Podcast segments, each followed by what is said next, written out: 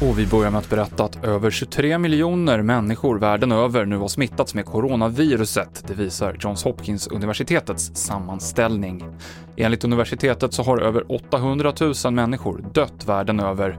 Högst antal döda och smittade har USA, följt av Brasilien.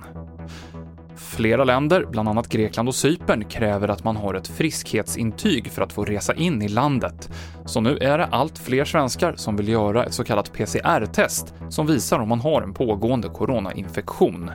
Johan Bergling är vd för ett av företagen som utför de här testerna. Vi märker en ökad efterfrågan. Dels nu så öppnar ju flera länder in för resa och även några stänger som vi märker inte minst på Grekland.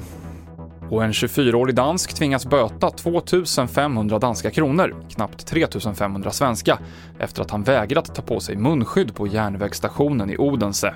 Han blir därmed den första att straffas för brott mot kravet på att bära munskydd i kollektivtrafiken som trädde i kraft igår i Danmark. Kravet gäller både ombord och på hållplatser och stationer. TV4-nyheterna med Mikael Klintervall.